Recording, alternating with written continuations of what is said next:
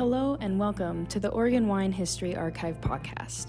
The Oregon Wine History Archive is located at Linfield University in McMinnville, Oregon, and is dedicated to preserving and sharing the Oregon wine story. This podcast shares these stories through oral history interviews we've conducted throughout the industry. Please enjoy today's episode. All right, my name is Rich Schmidt. I'm here with Corey Guinee. It's August 10th, 2021. We're outside the Nicholson Library at Linfield University. Corey, thank you so much for joining us today. Yeah, super happy to have uh, been invited to participate. Awesome. Let's start with the first and most important question Why wine? I feel like wine picked me, honestly. Um, you know, I grew up in Colorado and in a family that we, there was no drinking, no beer, no wine. Um, so did not grow up around it. Uh, came out to Portland for college, uh, Reed College. Um, was a chemistry major there and uh, uh developed an interest in art actually um, through some art history classes. Uh, also met my wife through one of those art history classes. And um, it was through her family that I was introduced to wine. Mm-hmm. Um, I can remember one of the first times I went to visit her family, you know, and so I don't know anything about wine. And her dad opened up a few bottles of, you know, red wines and poured them all out. And, um, uh, you know, what are the differences? I couldn't tell the difference between any of them. You know, they all seemed the same, just like red wine. So um, I really um, and sort of late to the game uh, as far as wine goes, and um, really started from started from scratch. So you've mentioned a little bit of this already, but take us kind of through your upbringing. You mentioned growing up mm-hmm. in Colorado. Um, tell me about kind of life growing up and, and what made you decide to come to Reed. Uh, yeah, um, growing up, um, very outdoors oriented um, hiking and camping, fishing, that kind of thing. Um, uh, was a good student in high school and um, kind of got to senior year and the college counselor said, you know, what are you thinking about as far as places to go? And I hadn't honestly really been thinking about that much. Someplace in Colorado, CSU, CU. Um, she said, well, me put together a list of colleges that might be interesting for you. And um, so she put together a whole list, and um, the very last one on the list, we are going through it, she said, I put this one on there, but I don't really know you that well, so, but there is this school in, in, in Portland, Oregon, it's kind of a strange place, and so as soon as she said that, that's the one that's like stood out. So, um, uh, didn't go visit the college, you know, got in, showed up in the fall, and started going to college, you know? Um, uh, having uh, now done two girls, two daughters through the college process, one's currently at U of O. Um, boy, a lot more went into it for them than it did for me. Mine was pretty, pretty random. Um, but man, uh, ended up at a great place. Um, worked really hard, played really hard, um, and wound up with a degree in chemistry. Uh, which I wasn't really expecting to do. I thought I was going to be a biology major, but just really liked the, the chemistry department, and I was kind of good at it. And uh, I'd never taken chemistry in high school even, so it was uh, kind of a shocker. Um, but uh, during summer breaks, when my peers were getting jobs, summer jobs working in labs, um, in preparation for grad school or medical school. Um, I went home to Colorado and had jobs working for the Forest Service. So I would spend my summers um, backpacking around the, the wilderness areas above Aspen, Colorado, um, taking high alpine, um, taking samples from high alpine lakes uh, as part of a air quality monitoring project. Uh, so that was um, that was a pretty great way to spend summers. And honestly, that's kind of what I visualized myself doing, was mm-hmm. trying to graduate and then maybe get on permanent with the Forest Service, mm-hmm. maybe do like summers with the Forest Service and winters with the Aspen Skiing Company, you know, do that kind of thing. Mm-hmm. I didn't have any kind of like master plan. Um, but second semester of senior year, uh, met my wife, and um, and things changed. Plans changed. So ended up coming back to Portland. Uh, uh, we got married, uh, had our had our first daughter, and um, uh, I was originally pursuing potentially a career in art conservation. The idea being combining my interest in art with um, my science background. But not a lot of that happening in Portland, um, and pretty daunting to move the family to the East Coast for grad school. And um, so, uh, had kind of a mini career of exploring that. Um, and then we made the decision to move down to the Bay Area to be closer to her family. And that's really when um, uh, when I connected with the with the wine industry.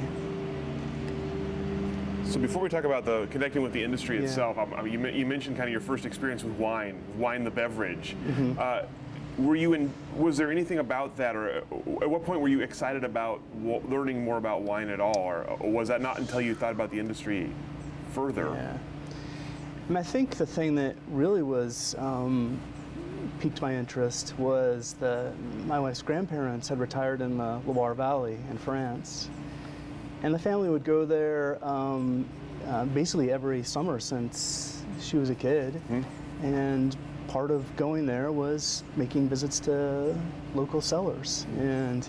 Um, uh, I don't speak any French, and so um, I wasn't understanding all the conversation that was happening, but just the experience of going to a winery and having the person that is, you know, is really proud of what they've made, um, you know, taste you through their their products and show you their cellar, and obviously they're um, a lot of uh, a lot of history it's sort of an older situation.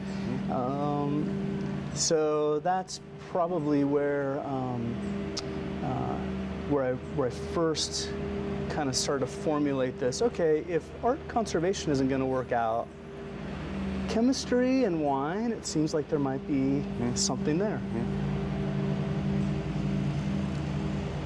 So now you're in the Bay Area, uh, obviously, another a whole different whole different kind of wine country that down Yeah. there.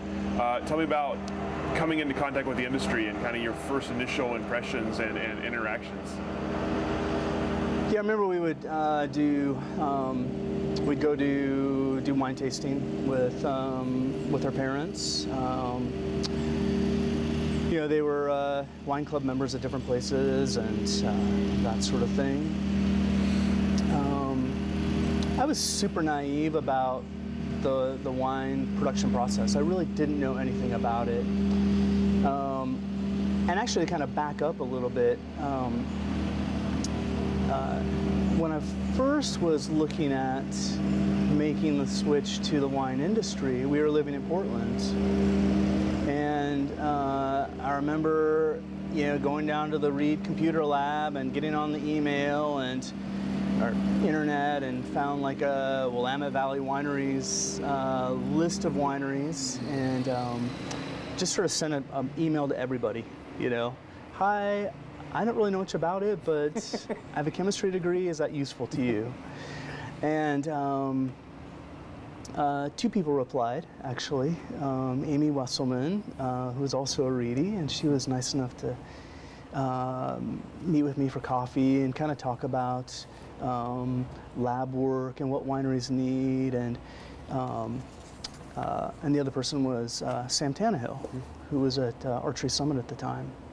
And he invited me up to Archery Summit and had a, a similar chat. And all of this was happening in like late November. Hmm. And they're like, okay, so, you know, if you had reached out to us three months ago when we were looking for, you know, people for harvest, hmm. would have been great. Mm-hmm. But we're at the time now where we're, you know, letting people go. Mm-hmm. So that's why, you know, just, I just didn't really understand mm-hmm. anything about the industry.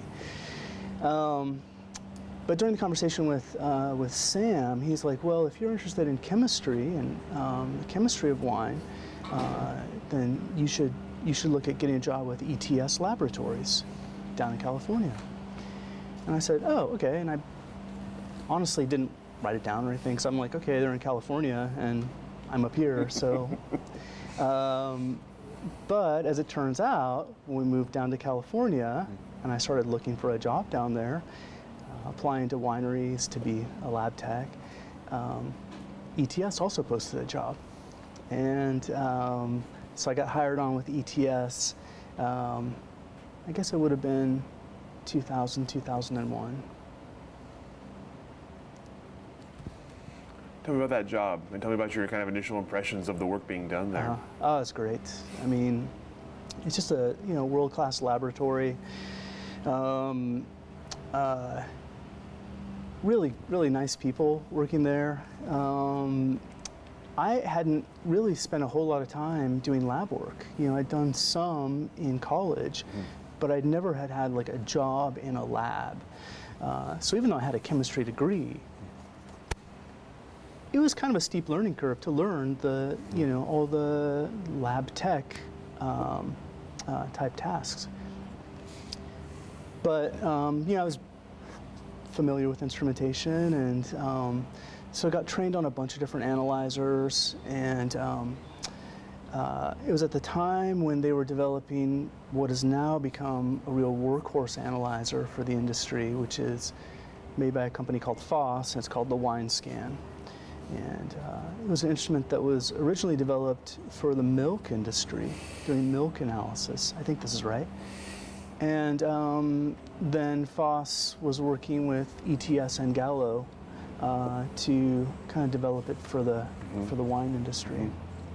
So that was really interesting to participate in kind of the early stages of, of that analyzer.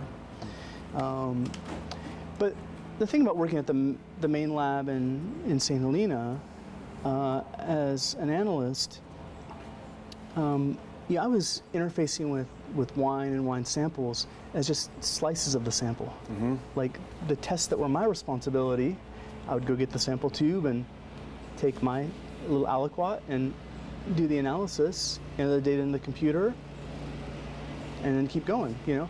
But I would never see like the final reports, you know. I wasn't I wasn't seeing the big picture of what was what was happening.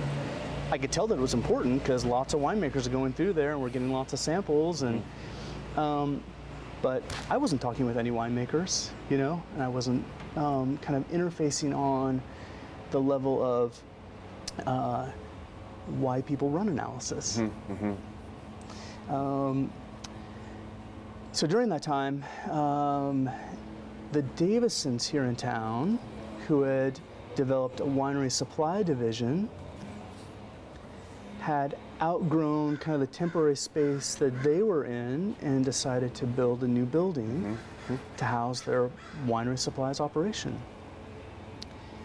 And they had the foresight to allocate space in that building for analytical services, mm. which is something that local winemakers had been asking for, right? And um, uh, the Davisons reached out to um, uh, the couple big labs in California at the time, and the owners of ETS said, "Yeah, let's do it. That sounds great." And um, uh, I basically raised my hand and said, "I'd be happy to go back to Oregon and participate in that." Um, so the first harvest doing that was 2002, but it was in the old winery supply building because the new winery supply building construction was delayed. So we did the first harvest technically in 2002 in the old space, mm. but we weren't really doing a whole lot. Um, 2003 was really the launch of, of that ETS satellite lab. What went into it from your perspective? Uh, what I mean, you're, you're going from kind of working as one of many in a lab to sort of setting up a whole new space. So, so tell me about that challenge for you. It was a, it was a steep learning curve. It was, um, you know, I was in basically way over my head because I didn't, I didn't know anything about the winemaking production process. I didn't know why people were submitting samples and when they were submitting samples. Mm-hmm. I didn't know the language of winemaking. That was a big hurdle for me, actually. Um, I remember that first harvest, You know, um, it was great because we were in the winery supply building, so people were constantly coming into the building. They'd come over and introduce themselves and ask about, you know, the lab and how it worked. Have little conversations, and I remember somebody saying, um, "Yeah, I think I'm going to go pick fruit, you know, next week." I was like, "Oh, that's awesome! What kind of fruit are you going to get?" No, I really said that, you know. And they're like, "Oh, we're getting grapes. We're to harvest the grapes." So is that real kind of that disconnect from being a lab technician and just running analyzers mm-hmm. to interfacing with owner winemakers. Mm-hmm. And so the good the nice thing that happened is that they didn't know much about using the analytical services, right? And so it ended up being a situation where we were kind of teaching each other, you know? people were teaching me about winemaking and why they were interested in the numbers, teaching me the language. And at the same time, I was helping them understand why it would, was valuable to spend money to get numbers. Mm-hmm. And so it was this nice kind of teaching each other thing that, that happened. Um, but uh, I was definitely in over my head. At the time, do you remember was there were there certain certain numbers or certain tests that they were that were most important or most that people were coming in for the most? Were, were there certain things that people were most excited to know? Well, it was interesting, you know. Um, yeah, people would come over and, and introduce themselves, and they'd say, you know, ETS, we love you guys. You guys are fantastic. You know, whenever I have a problem with my wine, I send a sample right down to you. And it's like, okay, that's great. That's one of the services that the lab can offer. But the more important service that the lab offers, it allows people to be proactive mm-hmm. mm-hmm. in their production process so that they avoid problems. Mm-hmm. So is this this shift in mentality from I use the lab when I have a problem to I use the lab to avoid mm. problems. Mm. And so a big part of that really was convincing people to spend money on juice analysis and running full juice panels mm. where you get a complete picture of your raw material. Um, you know, people were used to running TA pH Brix in-house. But why do I need to run, you know, potassium? why is that important? You know, why do I need to know how much malic acid and tartaric acid is in there if I already have a TA number? So why should I spend, you know, why do I need to spend a hundred bucks to get those numbers? So that was a big part of it, was really trying to, to, to shift people into thinking about the lab as um, a tool that allows you to make informed winemaking decisions. Mm-hmm. Um, and ETS came up, did a lot of did seminars and um, put a lot of effort into into that, and people latched onto it, mm-hmm. you know, and they embraced the idea that okay, I've just spent many months grow many months and many many dollars growing my raw material. Now I've got it.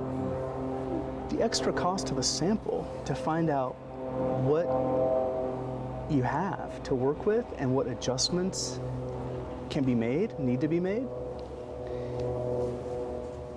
it's super important. Um, so that for me is really the was really the the biggest thing that that that lab did for people was um, providing providing juice analysis. Mm-hmm. Did you find from people who were working with you that you kind of brought over to the side of doing this analysis and getting the, getting the numbers and being proactive, did you find people reacting that it was making a difference in the finished product? Yeah, absolutely. Um, uh, it's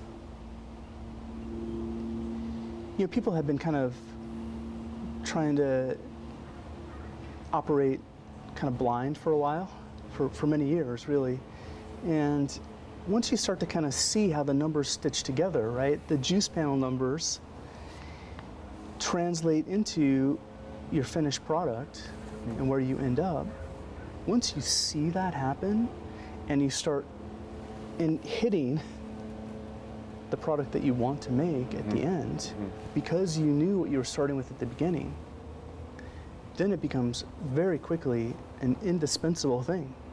You know, I think if you ask most winemakers now, if they would, you know, try to do a, a harvest without a, without knowing juice panel numbers, I think very few of them would say, yeah, sure, no problem, TA pH Brix, it's fine. Hmm. And a big part of that is that it, it, you know, it allows people to do what I'm most interested in, which is to, which is to make a sound wine mm-hmm. every time. Mm-hmm. Every time you're controlling the basic quality parameters of the product, and you get that pinned down, mm-hmm. and once you get to that point, then you can start to really work on the stylistic goals. But if you have something that's a moving target already, then trying to apply stylistic type decisions, there's lots of different products that can be used. Your, your barrel program is huge. All these stylistic decisions, if you're trying to pin those to a product that is really variable, then what ends up in the bottle is going to be really variable. Maybe sometimes you hit it just right, maybe not. But if we can pin down and make a, a clean wine, start to finish, mm. my feeling is then it allows people to really dial in stylistically what they want to what they want to show.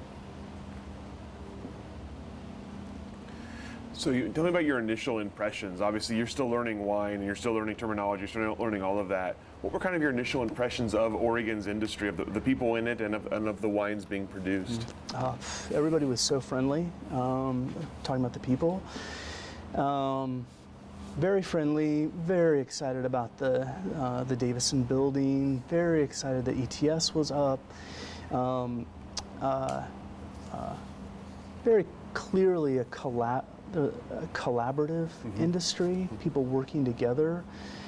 You know, again, at the time when I was in the Calif- in California in the Napa Valley, I wasn't interfacing with winemakers, so I can't really speak firsthand about what it was like down there. But um, you know, the other thing I do, in addition to the labs, I rep for a French cooperage, um, and uh, I remember a friend, one of the one of the cooperage reps coming over. We're touring around visiting people, and he was just like, "This is, you know, this community up here is just unbelievable. It's like it's so great." I'm like, "Yeah, isn't is don't you see this other places?" Because he goes around the world, right? And he said, "No, this is very unique. It just it just doesn't really exist in the same way. This sort of collaborative spirit." So I wasn't here at the beginning, obviously, so I don't really know. But you know, I'm sure a lot of people that you've interviewed have talked about how important that was. Um, as far as the wines that were being made, um, it was the days of unfined, unfiltered, and um, so there was a there was a lot of variability in what happened in the bottle. Um, uh, unfortunately, you know, um, plenty of times people would come in with bottled samples that, you know, were re-fermenting or whatever, and so it sent a fair number of samples down to the main lab for figuring out what was going on in the bottle, and um, uh, that made a big impression on me actually, because that's it's, people were so discouraged by that. You know, you've, you've done all this work. It's in the bottle, and then it goes sideways in the bottle. So again, getting back to my interest in helping people control those quality parameters so that what ends up in the bottle is is clean, sound, isn't going to go sideways. Even if you do want to do unfined, unfiltered, you control the parameters so that it's probably going to be okay. So um, that was a big one, uh, big hurdle to overcome. And then the other um, impression I have from the wines then was that uh, you know particular cellars will kind of end up with the, having the same each year, there'd be the same problem. Mm-hmm.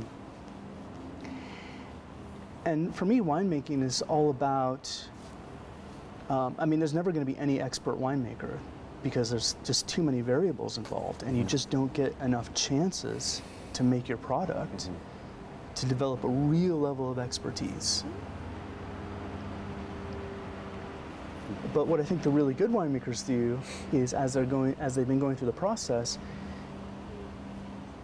they encounter some problem, some issue, and they figure out why it happened, and then they change their systems so it doesn't happen again. Mm-hmm. And then the next thing comes up, and you solve that, mm-hmm. doesn't happen again. Mm-hmm. And then you get to a point where then you can really, you know, you've kind of, you've seen these the primary things that can pop up, and figured out how to control them. And then you can really start, you know, consistently making, um, uh, making great wine. But the point is with that that I could see that that you know there was a little there's kind of this disconnect of um, thinking about wine as a production process. It's like any other product, you know, and that coming out of ETS, we had very you know strict written protocols for how you do te- you know written quality assurance system. Mm-hmm. And if you have that or something, some version of that in your winery, then it does allow you to, as you encounter issues, you can you can make changes to your system and set those changes in protocols or checklists or whatever.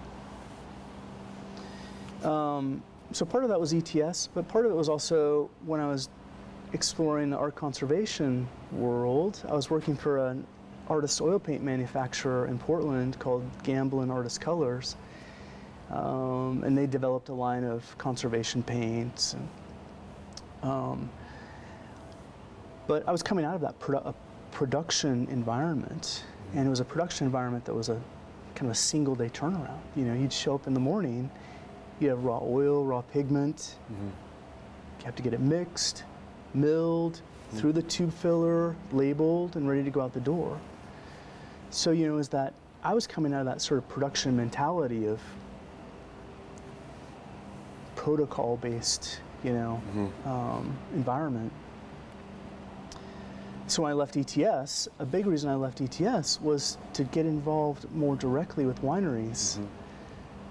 to try to offer that service to people of not only helping them with their own in-house labs, but helping them develop quality assurance systems, mm-hmm. and to think about winemaking as a as a production process. Mm-hmm. Um, and that was really fun to do. Yeah. Well, before we get to that, I'm, I'm, I'm curious about sort of. You mentioned people were pretty receptive to the, to the idea. Did you find people? Did you find many people in the industry who were already there, or, or was the chemistry kind of missing from the industry at that point? As far as the the lab work went, there were a handful of winemakers, as I recall, that or wineries that had uh, pretty decent in-house labs. Maybe even had like an enologist on staff, or at least a lab tech on staff, and um, uh, and basically had this more or less the same capabilities as what the what our lab had. Um, uh, so there were there were some cellars that were definitely already up to speed on on um, uh, on lab work and using lab work proactively. But those are typically the medium to bigger wineries, um, where they could have this differentiation of of people and responsibilities.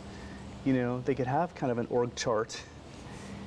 As opposed to the smaller wineries, owner, winemaker, maybe an assistant, trying to do sales and marketing as well, trying to do business, the business side of things as well.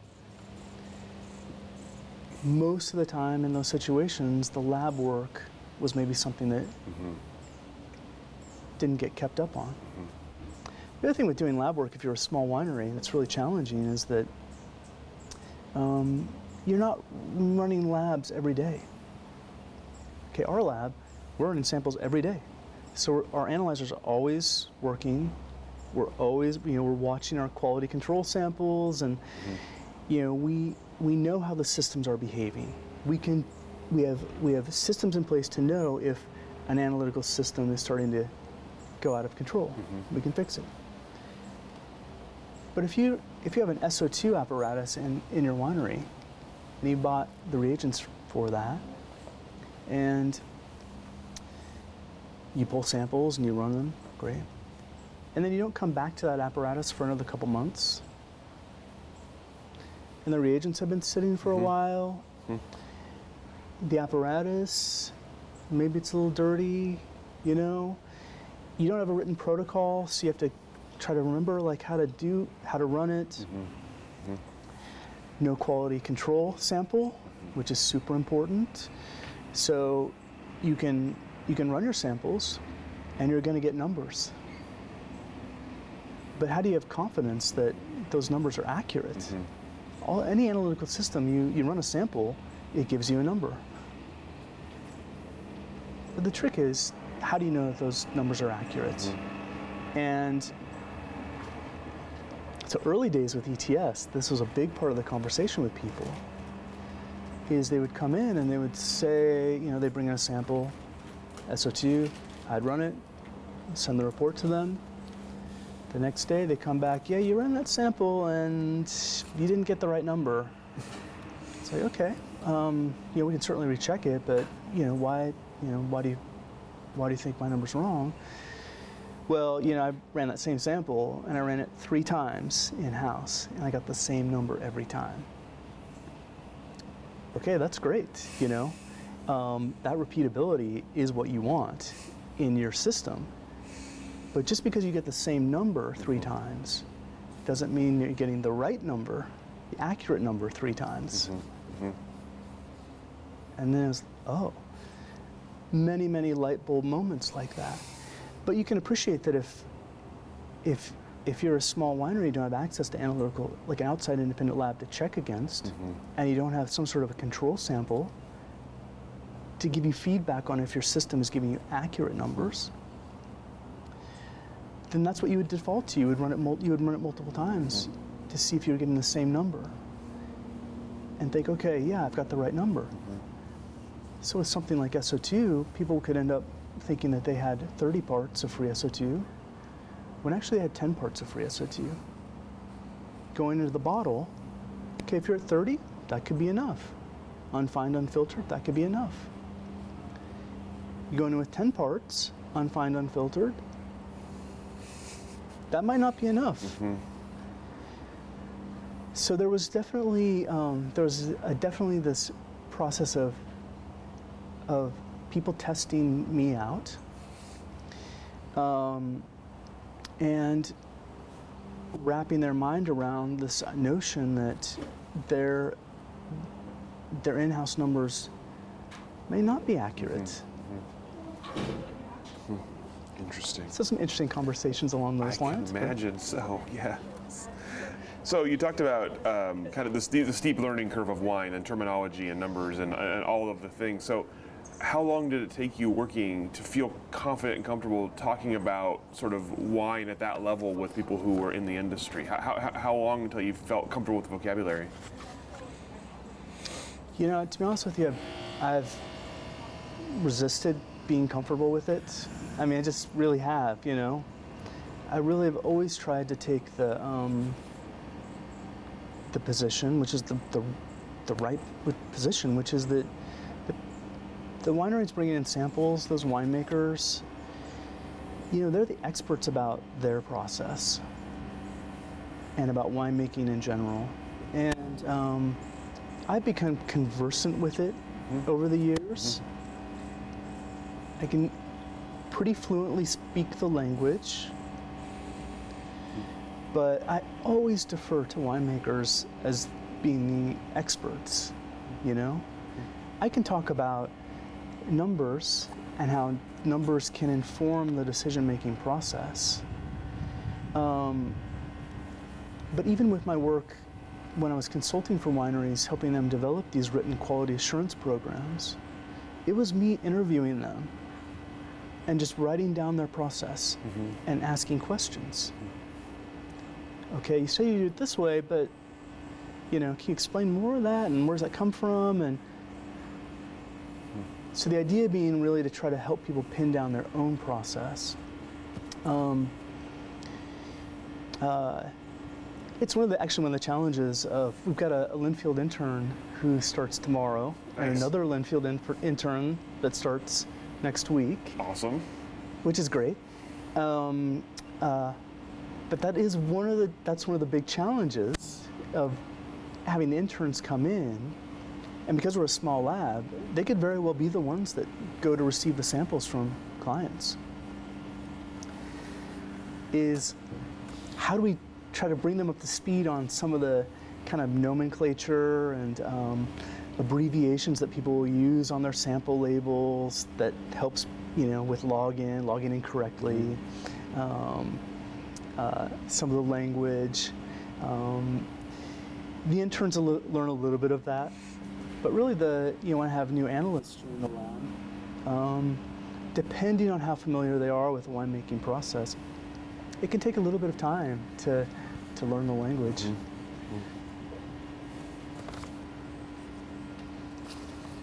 Oh, I have a question from the audience. Okay, great. Um, what does it take to be a chemical analyst, and do you need a chemistry background for it? Um, for the work that we're doing as an analytical lab, um, I'm actually more interested in um, when I'm looking to hire people. I'm more interested in if people have uh, experience working in production. Um, I love people who have experience in um, food service. Food service experience is translates fantastic to the work that we do at the lab. Um, fast-paced, attention to detail.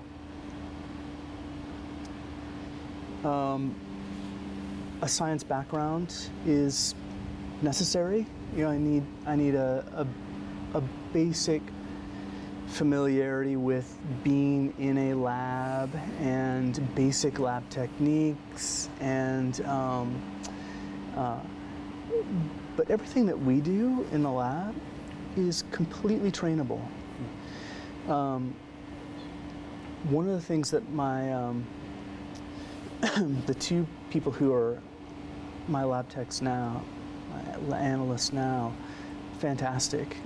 During COVID times and coming off of the smoke year last year where winery production was way down, it hasn't been as busy at the lab as we were expecting. It's natural. But one of the things that they've spent a lot of time doing is working on the written protocols. Um, and really, because we had some basic ones, but um, honestly, a lot of times they wouldn't get used, and um, uh, they've really done a great job building those for us. And now with the Linfield interns starting, it's going to be our chance to test those out and to actually, um, you know, uh, see how quickly we can bring somebody up to speed using very detailed instructions on on how to run different different methods. Um, so the other thing that I'm most most interested in, honestly, with uh, um, hiring people or people that join the lab is people that reach out to me. You know, um, both people that are working now, Jason and Christine, they both just reached out to me. I didn't have a job posted or anything, and they showed interest and they seem like great people, and you know, we found a place for them. Uh, so that's one thing. Talking to like to young people, people who are especially just start, getting ready to start careers and that sort of thing. I always encourage people to just reach out, you know, to businesses that look interesting, and talk to people. Um, don't wait for people to to post an ad, you know. Reach out and talk to people. Absolutely. So you talked about kind of ending your time at ETS and going in different directions. Tell me how long at ETS and, and when it came time to leave, how, how formulated was the plan at that point when you decided to leave ETS? How formulated was your next step? Um, yeah, so I worked for ETS from basically 2000, 2001 to through the harvest of 2009. And after the harvest of 2009, um, then I started my own business, which I called Core Enology. Um, and uh, it was, you know, I've been thinking about about making a change for a couple years at that point. You know, the, the startup of the satellite lab was great, and you know, it was uh, new clients, and um, I was learning a lot, and they were learning a lot, and we were kind of building the thing. And then at a certain point, it got to where we'd kind of signed everybody up, you know? And so then it became just running samples, um, which um, the laboratory is not exactly my natural environment. Um, and, you know, that coupled with seeing how people, you know, were needing help potentially with their own in-house um, uh, processes and, and labs. Um, it was a hard decision, obviously. I mean, anytime you you leave a, um, uh, an established job um, to start out on your own with a with something that's never been presented to people before. Okay. Coupled with the fact that I'm not exactly a self promoter. That's not something that is in my skill set, really. Um, but a handful of people signed up, and um, uh, I'm really proud of the work that, that we did for, um, I guess it was, yeah, five or six years, um, uh, helping people get their, their production processes documented. Um, some, yeah, it was, it was really very successful. And during that time while I was doing that, I was also repping for this French cooperage, mm Rita Mercurey, um, which is something I just fell into. I wasn't looking for that, but um, Rick DeFerrari, who has Oregon Barrel Works, uh, knew that um, knew that Mercurey was looking for some uh, help repping their barrels in the Pacific Northwest. Went to Unified in Sacramento, met with our general manager, and um, again, I didn't know anything about barrels, but I knew a lot of people. Mm-hmm. And so they were willing to kind of like bring me on board and give me time to, to kind of learn how barrels worked. Um, yeah, so, you know, left ETS with kind of a plan, but really just wanted to get out there mm-hmm. and just see what, see what, um, uh, where, where I might fit. Mm-hmm. Um, yeah. So let's talk, we'll talk about Core Enology first. Mm. Um, and uh, I'm curious, as you were presenting to the initial clients, as you were kind of seeking those first people, what did you offer? What did you present yourself as being able to do? And, and, and, and was that actually what ended up happening? Did, did, or did it, did it change in the process? Um, I would say that, yeah. Um, basically, what I pitched to people is what we ended up doing, which um, was uh, kind of a, a fixed monthly fee for me to help them, for me to do the work, really, to create the documentation um, for a to, to capture their production process, their unique production process. Slash, help them with their labs. Mm-hmm. Mm-hmm. So introducing like a quality assurance sample, quality control sample, um, which we've always used Franzia bag in the box, It makes a fantastic control sample. Um, so introducing some laboratory concepts, um, um, but also then the, the um, yeah the side of it that was related to creating the quality assurance system was uh, was really an interesting process because it would um, it meant bringing everybody together and talking about the process together.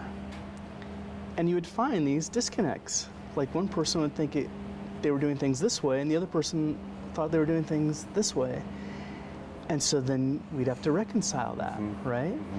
And um, so there was a one of the other hats I wear is I I serve as a volunteer mediator for uh, your community mediation here in McMinnville, and um, which I love. But the process of working with wineries, there was a lot of mediation involved. There was, you know, we definitely got into relationship territory and internal politics and sorting a lot of that out. So, in addition to just like creating documents, it was also great for me because I felt like I was really helping people with the the culture of their their place. And that was pretty exciting. So that part of I didn't necessarily expect, but I really liked. Um, I did get into writing like OSHA programs for people and helping people improve their OSHA programs. That's not something that I was anticipating doing, but um, uh, it was clearly something people needed and kind of was a nice thing to transition to after we'd kind of done the production protocols. Um,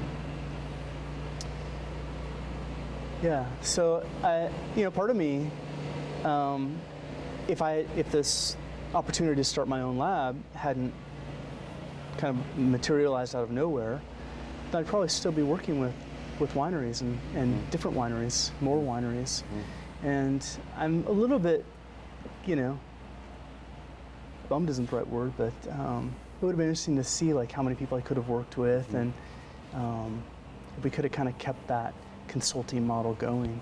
Um, Almost like a wine psychologist at that point. honestly, yeah, I mean, it kind of, um, yeah, I mean, it's the winery. Winemaking is so dynamic. Um, it's such a dynamic production process. Uh, the culture of every every winery is different, and so that was always really interesting. Um, uh, interesting for me to see kind of the culture of the winery, and then also see how really the culture of the place translates pretty directly into the bottle.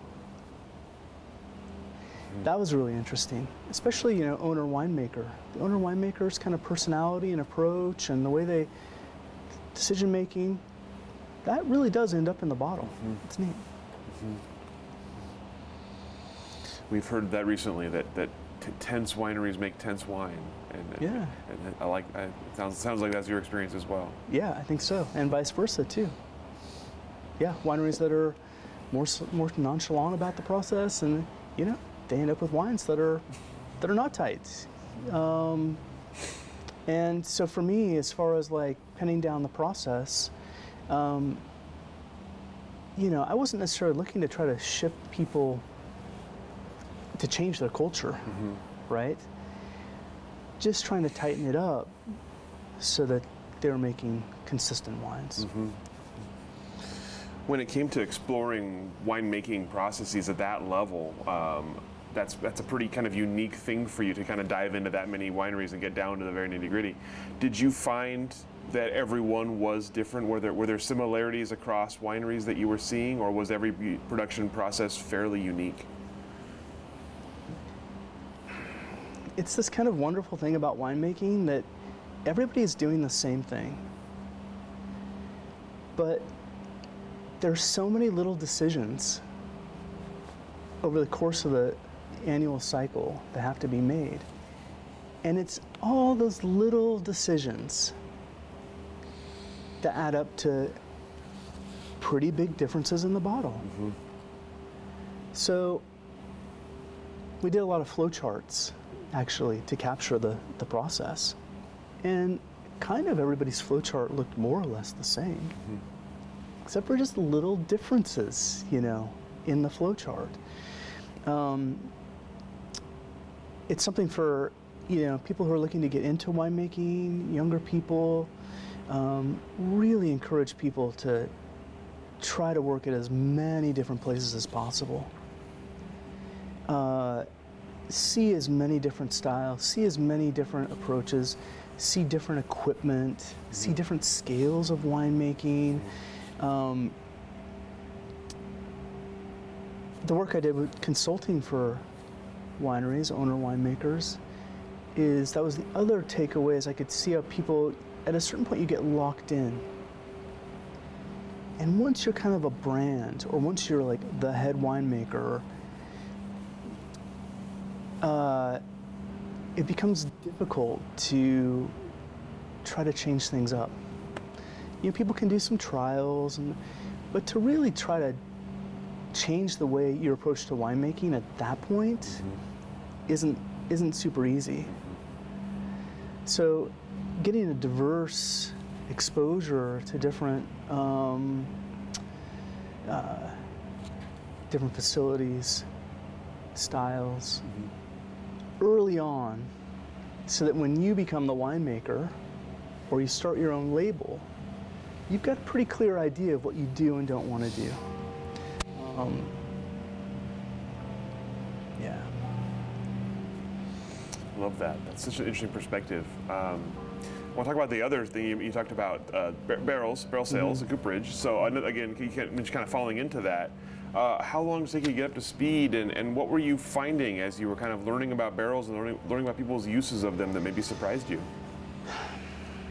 Yeah, I mean, the sort of you know the theme of my my career in the wine industry has been just getting in way over my head on every job, you know. The lab here, way over my head. Um, barrels, way over my head. Um, barrels is super interesting. Um, as a consumer, you know, you see the label and it says um, whatever, 30% new French oak. That new French oak is a huge range of different barrel options. So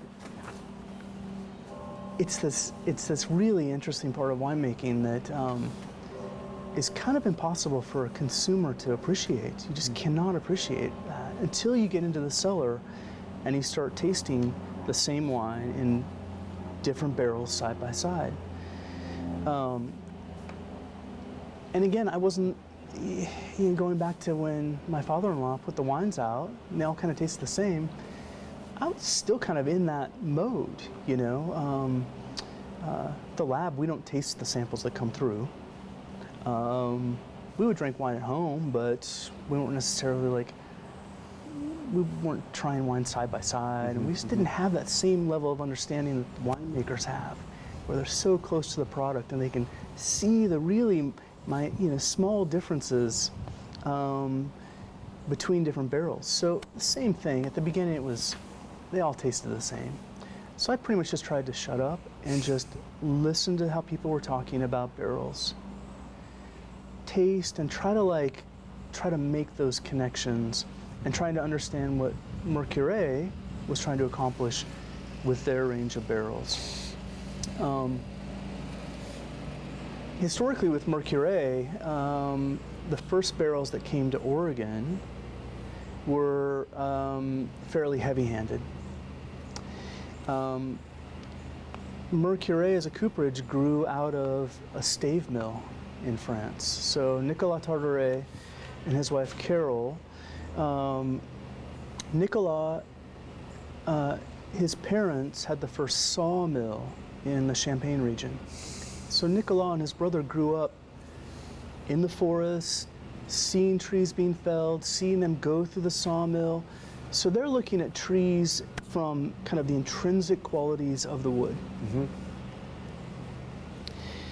They get older.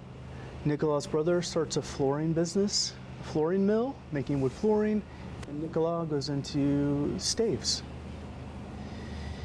Shortly after he started a stave mill, the staves have been seasoned, they've been, they were ready to sell to Coopers. There was a big freeze in Bordeaux. I think I have this right.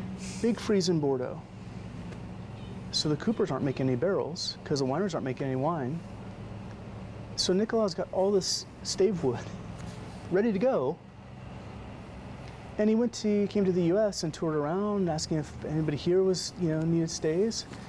And I think went to a winery, a big big California winery, and they said, well, we can't use staves, but if you made barrels, then we could buy your barrels. I think I have the story right. Um, it's a good story either way. So I reached out to a small cooper in the village of Mercurey and had a winemaking consultant that was kind of coaching on toasting and this sort of thing. And they just started. And, you know, and then these barrels started coming to Oregon and um, some people really liked them, some people really didn't like them. And, um, uh, but Mercurey is, is a really, I think, a really neat cooperage because of this background in the intrinsic qualities of the wood. And so they've, they've never emphasized forest of origin, which is very common um, with barrels. Um, they've never done that. They've always um, created blends of wood based on the intrinsic qualities of the staves.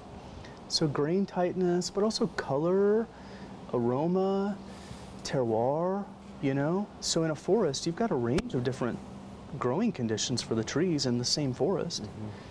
But they know exactly where the tree came from, right? And so they can mark that and separate that wood out during the stave production process. The key to this is that it allows Mercurey to do these really, really beautiful light toast barrels. So if you take a normal blend of, of, of staves, that you might use for like a medium, medium plus, heavy toast barrel. The wood itself doesn't necessarily matter so much because you're applying such a heavy toast to it. Mm-hmm. It becomes more kind of about the toast, right? But if you try to apply a light toast to that same blend, the characters that come through might not be nice, you know? Coarseness, greenness, that sort of thing. Mm. But if you're selecting the right stave material, very high purity, the right type of terroir, and you apply a light toast to that, then you get these barrels that become not on top of the wine, but actually are more supporting the wine mm. and just amplifying the wine. And so people uh, in the last five or six years have really gravitated to these barrels, especially for Chardonnay.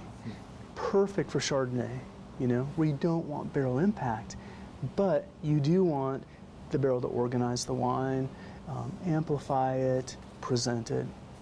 Um, and this all happens because of um, the expertise uh, in the forest and the stave mill. Mm-hmm. So that's been super fun to, to help to give people that option. Mm-hmm. Um, because previously, and I think this is true of like of Oregon wines kind of going back, is that generally they were pretty barrel forward. And I think once I sort of understood barrels, then I started to understand that, um, and, and here, this fatigue with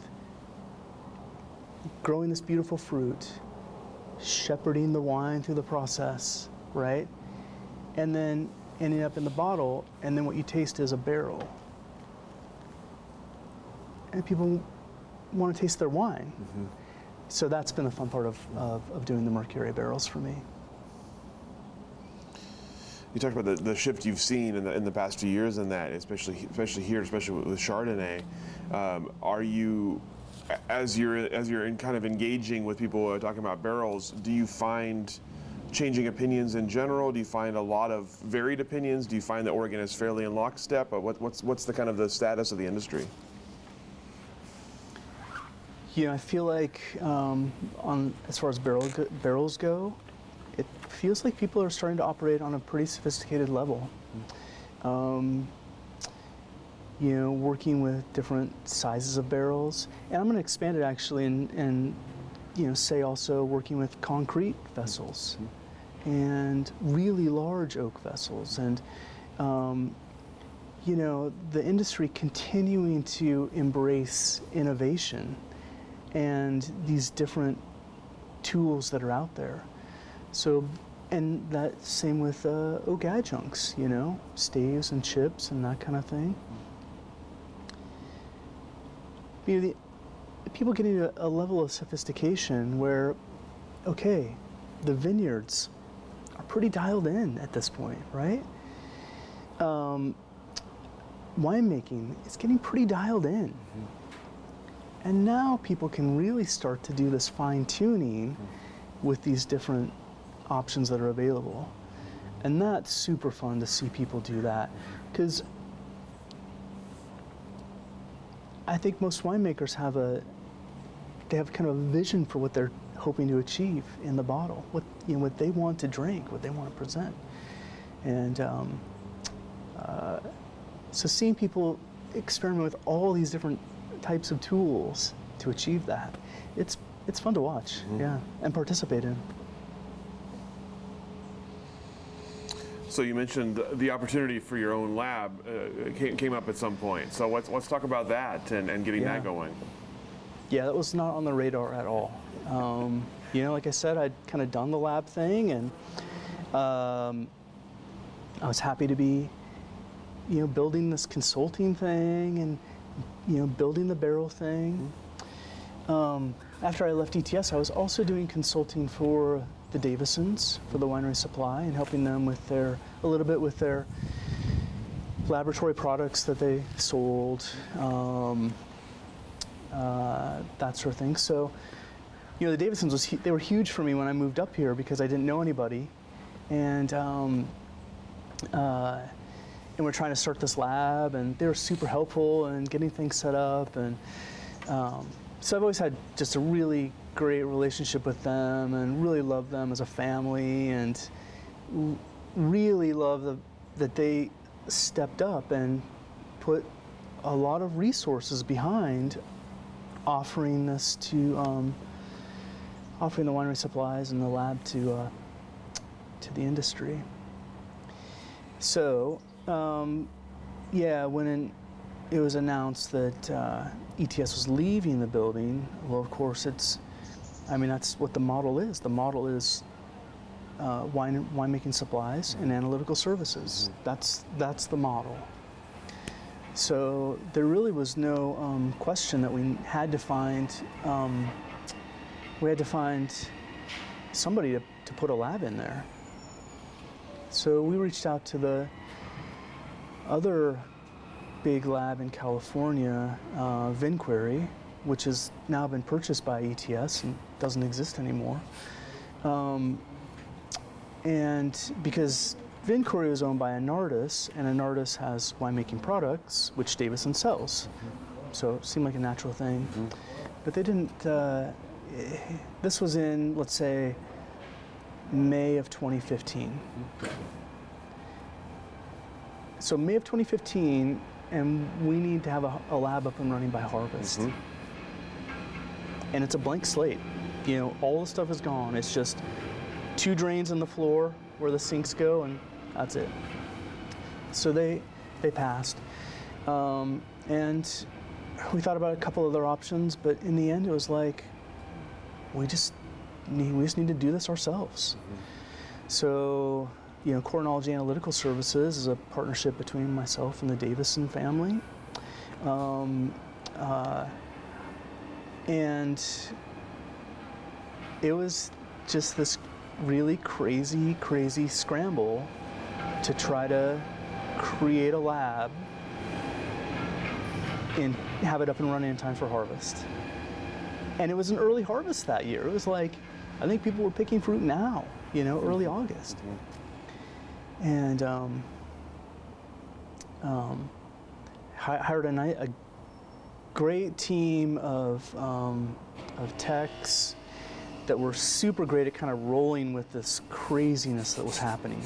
I mean, I remember like first day of work, they're showing up and yeah, the, the counters are being installed and you know, but also the, the tech is there to install our WineScan, and so they had to put in a counter to put the WineScan on. It was, um, but they were great and rolled with it. It was, it was honestly not a fun situation that first harvest. Um, very, very stressful. Um, but man, the, the industry was so generous, um, and people came out and happy to see happy to see the lab in, super supportive, uh, and kind of rolled with our startup wonkiness. You know, we didn't end up invoicing people for like a couple months because we didn't get the invoicing side of it set up, and it was just crazy. Um, but little by little, and, and all the techs that have been there, all the employees that have been there, everybody has contributed to that lab. And we just have, over the years, we just got, just kept getting better and better. We just kept improving things, and hmm. things would come up and we would fix it. You know, things would come up, we'd fix it. And so now where we've arrived is COVID times, and we go to the system where, you know, one person works in the morning, one person works in the afternoon. I come in the middle part of the day, I come in at the end of the day to overlap a little bit. But for the most part, it's just one person running the show, and they're great. Systems are all in place. Okay, something's always going to come up with analyzers, you know. You roll with it. We have redundancy and all that. So, um, and it also, with COVID, it has allowed me to kind of extract myself from the lab um, and say, you know, they've got it. I don't need to be there running PHs. I should be working on bigger things like what are the next things that we're going to do as a lab. Um, so that's been a real silver lining with COVID has been forcing me to just stay home and stay out of there and let let these really talented people do their thing. Once you got up and running, and once you especially got through the first harvest, did you find? Obviously, you'd been out of the lab for a little while at that point. Did you find that much had changed in terms of winemaker demand or knowledge or sort of buy-in to what you were doing? So, the biggest thing when we decided to launch our own lab is that we knew we wanted to do a different model. So, we wanted to offer the same tests, but we wanted to package them differently. And so, what we embraced was an approach that emphasized running full panels on every sample.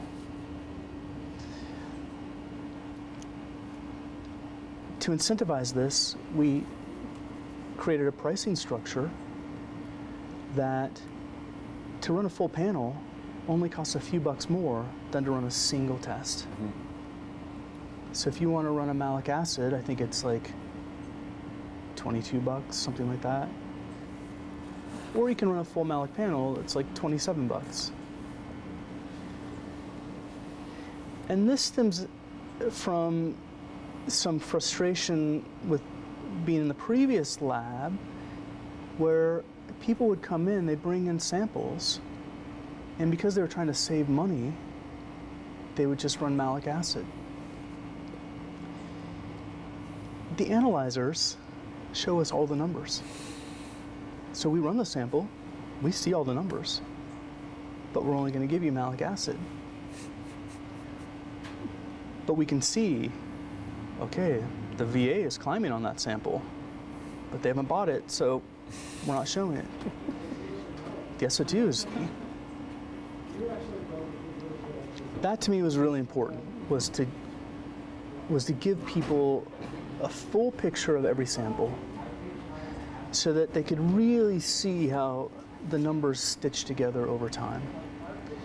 Um, the other thing is that from working in wineries and helping those wineries, um, sometimes helping them collect samples. Collecting a sample takes time, you know? It's a time consuming task, especially if you're talking about barrels or people put a lot of time and effort into getting the sample to the lab. And so for me, the thought of running just one, you know, giving them just one number doesn't make sense. So that was um, that was actually the thing that we had to kind of tune people into was that hey, we've got a different structure to our pricing. For a few bucks more, you can just run the full panel, and we'll show you all your numbers. Um, doesn't affect the turnaround time. You know, our turnaround time is about half a day. Usually faster than that. Um, And so once people latched onto that, um, uh, the uh, people were very receptive to that. yeah. Well, we've talked a little bit about 2020 already. Uh, we'll talk a bit, bit more about it from a cou- couple different perspectives. I'm very curious about the second part of the year, but I'm going to talk about the first part of the year first. You mentioned COVID. Um, Tell me about as COVID hits last spring, um, sort of immediate personal, professional, personal and or professional reaction to it, and what were the changes you had to make in the kind of immediate aftermath to to make the business work and to get through the year. Yeah, so I think the, you know this, this is where um, also doing barrels was interesting because that barrel decision happens in the early spring, and so um, it was interesting to to be having conversations with people and they were like they're trying to gauge what how this thing this unknown thing is going to impact their business you know? And um, do they really want to commit to buying barrels when they don't know how the pandemic is going to play out? Um, and so definitely saw a scale back in barrel orders. So that was the first part of it for sure. Um, as far as the lab went, it didn't really affect it because the samples that were coming through were the previous vintage, right? That's kind of what people were working. They already had the wine, and so they kind of needed to keep it going, right? Couldn't really pull the plug on it and just say we're not gonna we're gonna just abandon this wine. So the samples stayed steady um, uh, through the fall. Um, and because generally speaking, people were able to kind of pivot to some interesting ways to sell wine, and um, a lot of people, uh, you know, had decent sales during COVID and felt pretty positive. So going into last harvest, honestly, we were feeling um, pretty good. Even even though we were, it was COVID time. We really were expecting it to be a, a very very busy harvest, which it turned out not to be. But So tell me about harvest and and your sort of your perceptions of it from your from your side, and also your role in it. Obviously, in a kind of an unforeseen situation. yeah, so it was. Um, yeah, that was uh, that was hard to watch actually. Um, watch our clients have to, with the smoke and the uncertainty, to have to make some really big business decisions really quickly with very little information. I really felt for everybody that was going through that, and everybody was going through it, you know. Um, you know, I think that's what was so unique about it is that it just affected everybody. And everybody was in the same boat, and nobody had any information. And so that was uh, that was really tough. And um, then, of course, I felt badly that as a lab, we weren't able to offer that information.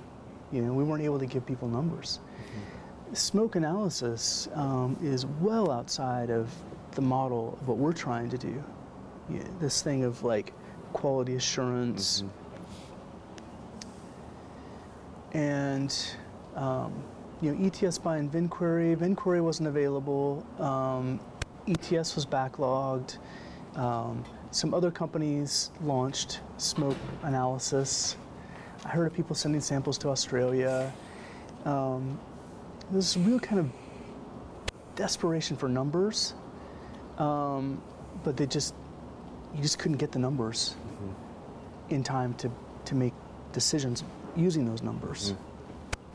So um, it's something that I'm looking forward to kind of as the dust settles, hearing how it worked out for people. Um, COVID-wise, we haven't been doing barrel tastings. Um, I haven't. I've chosen not to go into cellars to do barrel tastings.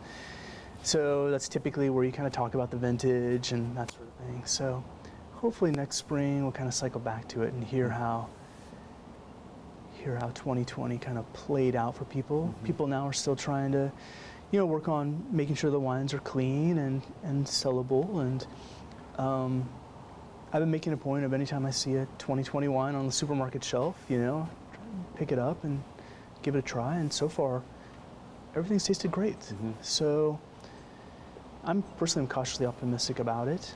Um, and uh, since we all know what happened, um, I think we have a natural bias to maybe look for this impact.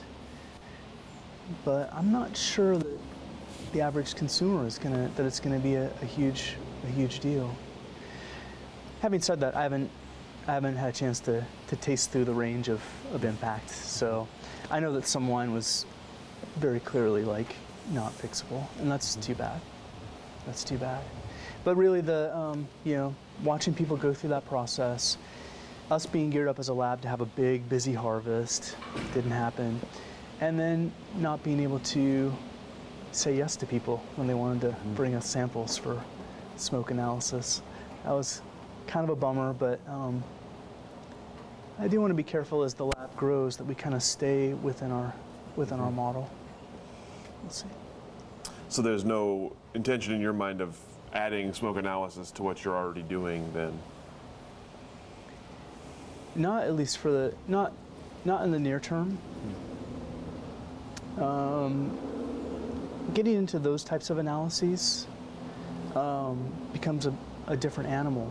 The lab becomes a different animal, um, and it's it's something that's in the back of my mind. But really, right now, I'm more interested in taking our model, which has been really successful and has helped a lot of people, I think. And how do we get those services out into the world so that when these when these events happen, again going back to this making a clean sound wine. Okay, then when things come up like uh, smoke or um, different types of vintages or whatever comes up, and things are always going to come up. At least what you're working on is something that has a good foundation. Mm-hmm. You know, you, you're already working on a on a on a sound wine, mm-hmm. and then you can work on the other things. You know, to to make sure that what's in the what ends up in the bottle is something you're proud of. So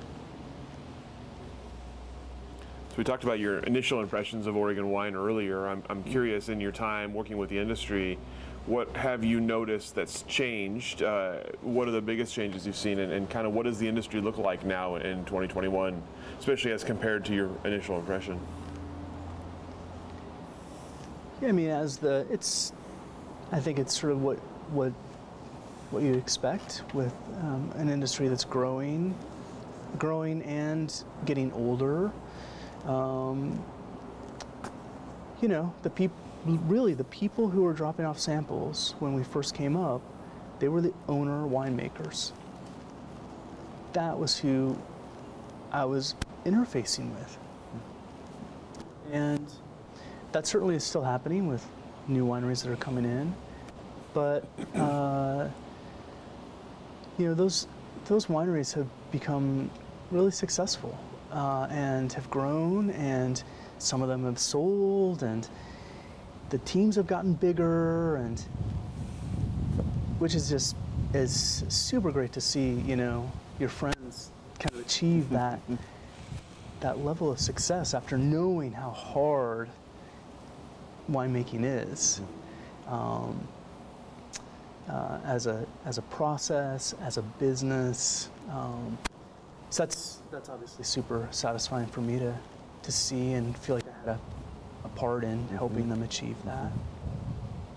Um, you know, still see younger people coming through. I love that. Um, interesting to see interested to see what the the Linfield program kind of becomes and and how uh, how younger people are prepped to contribute to the industry. Um, um, Yeah, for me, it's I think just it's it's just really satisfying to see everything kind of so dialed in, um, and to see uh, you talk a lot about like talk about like individual wineries and, and their success, but really all along, um, everybody's been working on brand Oregon, mm-hmm. right? And the lab was always a I think was a, a really big part of that, of, of helping brand Oregon elevate. Mm-hmm. You kind of have to have everybody um, have their quality up mm-hmm. to bring the whole brand up, the bigger brand. If some people are doing fantastic quality, but other people are not doing good enough quality, then that's always going to hold the bigger brand back. And I feel like Oregon has done a fantastic job of getting to that threshold where it's really, really unlikely that you're going to get an or- a bottle of Oregon wine that isn't at least a clean, mm-hmm. sound mm-hmm. wine. Stylistically different differences, but the prospect of getting a bad bottle of Oregon wine, I think is, I just don't, I, I really never expect that to, to happen if I'm at a restaurant or whatever. Um, we just bought a place down in Texas, and um, this little town, they've got a small wine shop. Went in there and talking to the, the person in there, and yeah, you know, I work in the, the wine industry in Oregon. She's like, oh man, everybody comes in here, all they want is a Willamette Valley Pinot. I mean, that's stuff like that's huge. You know, there's been so much work done to build that that bigger brand. Um, uh, it's really, yeah, really phenomenal. Pause real quick. Yeah. So the other question I'm curious about, and the sort of the changes in the industry. Uh, obviously, a lot of new buildings, a lot of new wineries, a lot of new spaces. Yeah. Uh, when we see them, we see a lot of lab spaces. We see a lot of people working in labs and a lot of enologists on staff and things like that. Is is that something that you've noticed as well? And is that something that you have? You know, is there is there a c- contribution from your side there as well in in um, in uh, consulting or in, in helping people get those things set up? Yeah, unfortunately, I've had to um, turn some people down as far as consulting goes because I just don't, I just don't have time to do it anymore. Um, I feel kind of bad about that. Uh, um, but uh, yeah, I think there's a lot. There seems to be generally more kind of formal training in the local industry now. Um, people in the industry who have had uh, more formal winemaking training. Uh, when we first came up here, uh, it was very much kind of people teaching each other. Uh, that's fine. Um, but wineries have always needed to have their own in-house capabilities. You just can't submit every sample to the lab, right? You need to have, you need to be able, for me, you need to be able to, um, uh, you know, run pH in-house, um, check your free SO2 in-house, um, have a good way to monitor fermentations. Um, uh, so a handful of analyses I think are really important to have. And then you can add on to that based on your size, um, how interested you are, if you have space for a lab, um, this sort of thing. But so the independent analytical labs also serve the purpose of being that check to make sure that your own in-house lab is getting accurate numbers. So just because people have their own in-house lab doesn't mean they completely abandon running samples through us. Um, that's always going to be an important part of what we do. And in fact, I encourage people that whenever they submit samples to us, it's a great time to also run it yourself to see if your in-house stuff is is matching up. Um, we started going with uh, we're, we've been this past year we did a uh, kind of a trial project with a bigger winery where um, they reached out to me about, you know, we're thinking about getting um, a spectrophotometer, doing in-house enzymatic analysis, and do you have any recommendations on what, what we should get? And and uh, I was like, well, you know, I could give you some ideas, but you know, I've always had this idea of offering kind of a fixed rate, Mm-hmm. uh, flat flat monthly fee package for for wineries, uh, bigger wineries. Mm-hmm. Um, and uh, we just finished up a year of doing that, and it was great. You know, it made it really easy for them. They could just bring us samples, and some of the stuff they were checking in house too. But the bigger things, um, uh, bringing us samples, and um, so I'm interested to maybe explore that more with other people.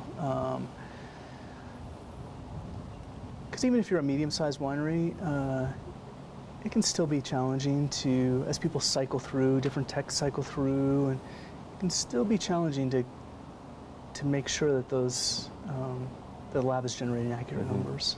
Mhm. Uh, something new that we're kind of kind of working on. Always something. Always something. Yeah, uh, yeah. It seems to be that's the way it works. So, what about as you look ahead for the Oregon wine industry? What, uh, what, as we eventually, hopefully, come out of a pandemic here, uh, what does the industry look like in the upcoming years? Is there anything you're sort of looking ahead to or forward to? And conversely, anything that you're fearful of as you look ahead for the industry? Um, I think it's. I honestly don't do much like looking too far in the future. Um,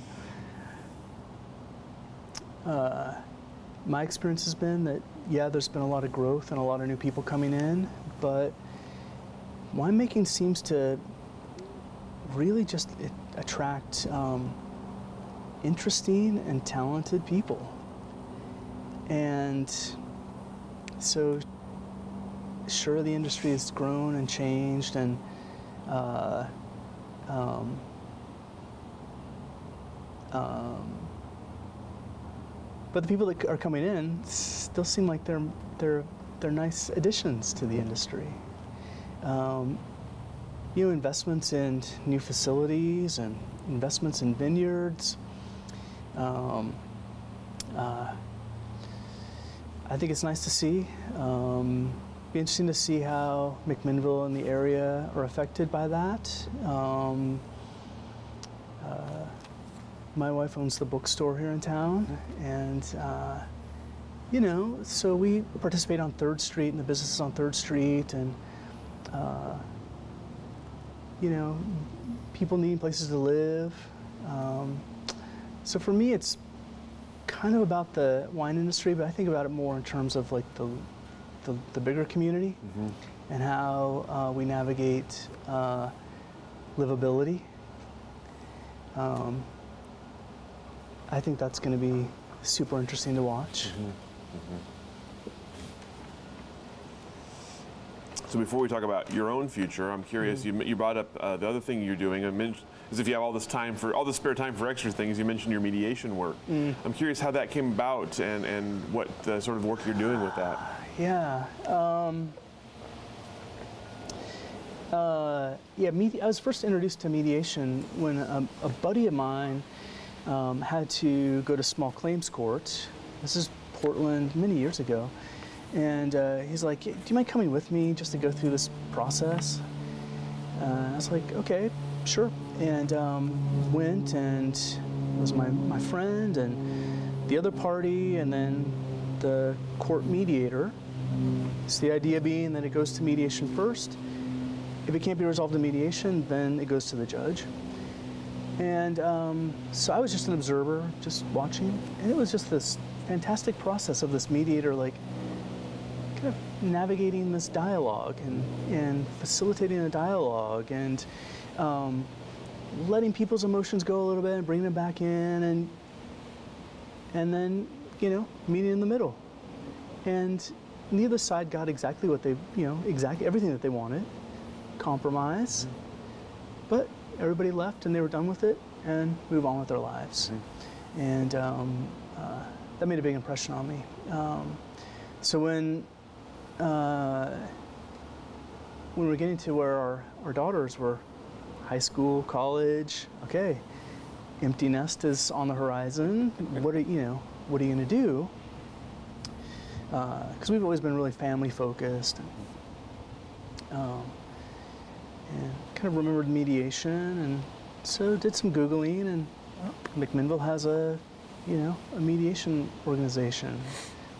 Reached out, and oh yeah, we have a basic training session coming up, and the first time I reached out, it was the session was in October, right during harvest. I couldn't do it, but a year later, I think it was still actually during harvest, but I like made it happen, um, and went through the training and. Uh, I've just sort of have been trying to practice ever since. You know, I mean, mediations are just practice for the next mediation. Um, end up doing a lot of small claims court mediations, which have been on hold because of COVID, which has been kind of a drag. So, haven't really been doing hardly any of it for however long, 18 months. But hoping that we can get over this hump and kind of get back to um, to doing more of it.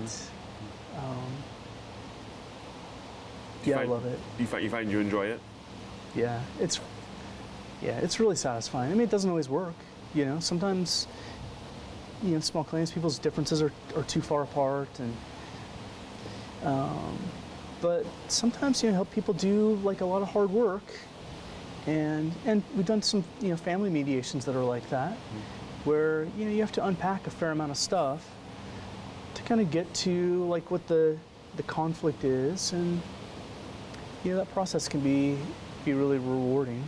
Um, uh, keeping it all kind of mediation based, not like I'm not a professional psychologist or psychiatrist or therapist or anything like that. Um, but just helping people have conversations and fix things kind of on their own. It's satisfying. And you have all the winery mediation background al- already, so you're way ahead of the game. I would. I'm curious. I I would be interested to do to do mediations in the wine industry. Actually, um, uh, you know, I know certain things. Certain things come in, in all businesses, but you know, there's some interesting relationships in the wine industry. Uh, the grower winery um, relationship. That's something that's always kind of being navigated. Um, I feel like we could YCM could be useful to for people having those conversations, especially in the smoke year. Um, uh, but fortunately, you know, a lot of feedback I got from wineries was that people just recognize that, you know what, this is a, a long-term partner, the vineyard. We're gonna we're gonna do the right thing. Whatever those people decided was the right thing, you know? And I heard a lot of that, like uh, wineries stepping up and being, we're, we're going to share in that in that loss. Um, I thought that was really cool. Um, I'm not sure that would happen in, in other places. So what's look ahead for you then? Uh, you mentioned uh, you bought a place in Texas. That's a that's a bit of a life change there. Uh, tell me about what's coming next for you. Uh, what, what are you looking forward to in the future? You know, for me, um, uh, yeah, I'm really looking forward to watching the the two um, analysts that I have in the lab now continue to improve and finding ways to um, kind of keep their talents going. Uh, and like I say, trying to find ways to uh, get our model into the hands of more people. So, uh, what we're exploring now is the possibility of um, of taking the model to other places. Um, uh, obviously, be a, a big project and um, become something much different uh, to have remote labs. But it's been so satisfying watching watching this industry embrace embrace the model and watching it really help people. Um, also, not a big fan of like having people send us samples. A lot of people send us samples from a lot of different places, but you know, from a I don't know carbon footprint, do the right thing kind of standpoint. Yeah, I don't know. Shipping samples isn't the greatest, so maybe we can like, you know, maybe we can do little satellite labs around and and just sort of stick to our model and not try to get, not try to be huge and sophisticated, just be small and sophisticated. so we'll see. Um, nothing certain, but we're working on some stuff and. Um, uh, you know, certain things have to fall into place just right. Um, uh, but I'm also looking forward to having less on my plate so I can do more mediation and, and stuff like that. All right. That's all the questions that I have for you. Is there anything I didn't ask that I should have? Anything we didn't cover here that we should have covered? I feel like we covered just about everything. Yeah. Um, I think my story is probably similar to a lot of people's stories and how they wind up in the industry. Is kind of can be sort of serendipitous, and um, but uh, no, I appreciate you guys doing this whole thing. Uh, like I said, scrolling through the list of people that you've interviewed and seeing names of people that are no longer with us um, is, you know, that's a great service to, to have that captured. And um, uh, so I love what you're doing. Yeah. Well, thank you so much. We appreciate that. Appreciate you taking the time and coming and joining us today. We will uh, go ahead and let you off the hook. All right, sounds great. Thank you for joining us for this edition of the Oregon Wine History Archive podcast. And thank you to all our supporters, partners, donors, and interviewees who have helped make our project a success. Be sure to check out our website at OregonWineHistoryArchive.org for more interviews, photographs, wine labels, and more. And stay tuned for more interviews as we tell the story of Oregon wine. The Oregon Wine History Archive podcast is brought to you from the Oregon Wine History Archive at Linfield University, with a very special thank you to all the Linfield Archive students who have contributed to these oral history interviews over the years.